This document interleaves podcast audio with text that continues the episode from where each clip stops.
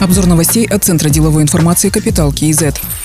К концу текущего года инфляция по прогнозам Национального банка составит 13-15%. Прогноз сформирован с учетом комплекса мер, которые принимает правительство. При успешной реализации этих мер инфляция может снизиться до нижней границы коридора, сказал глава Нацбанка Галмжан Перматов. Ожидается ускорение роста цен на непродовольственные товары. Инфляция платных услуг будет замедляться на фоне высокой базы 2021 года. В Нацбанке отметили, что есть риск удорожания регулируемых коммунальных услуг после завершения моратория на их повышение. В 2023 году инфляция постепенно замедлится до показателя 7,5-9,5%.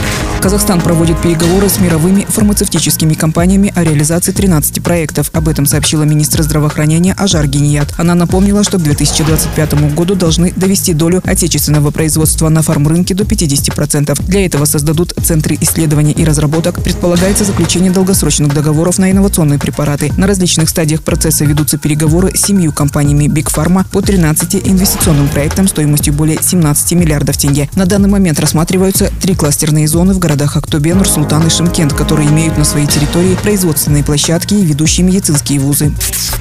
Азиатский банк развития и микрофинансовая компания КМФ подписали соглашение о займе на сумму до 15 миллионов долларов для расширения доступа к кредитам для микро, малых и средних предприятий Казахстана. Этот кредит является первым проектом Азиатского банка развития в финансовом секторе Казахстана за последние несколько лет. Соглашение поддержит усилия КМФ по расширению доступа к финансовым услугам и будет способствовать восстановлению экономики Казахстана после пандемии коронавируса, сказал вице-президент АБР Ашок Лаваса. Средства пойдут на финансирование предпринимателей в большей степени в сельской местности.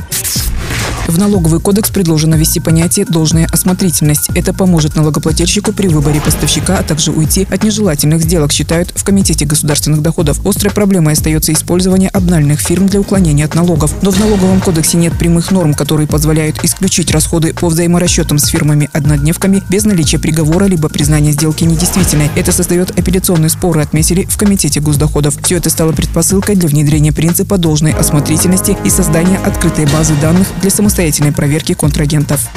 В январе-мае текущего года темпы роста экономики Казахстана составили 4,6%. Об этом на заседании правительства сообщил министр национальной экономики Алибек Куантыров. Деловая активность в сфере услуг возросла до 3,9%. Среди отраслей положительный рост демонстрируют торговля, строительство, транспорт и складирование, информация и связь, обрабатывающая промышленность.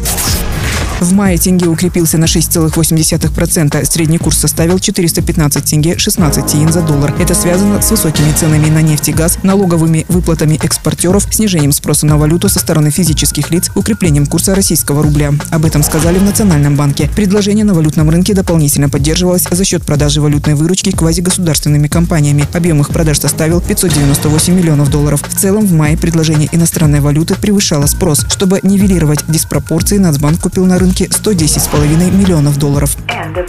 Другие новости об экономике, финансах и бизнес-истории казахстанцев читайте на Капитал Киезет.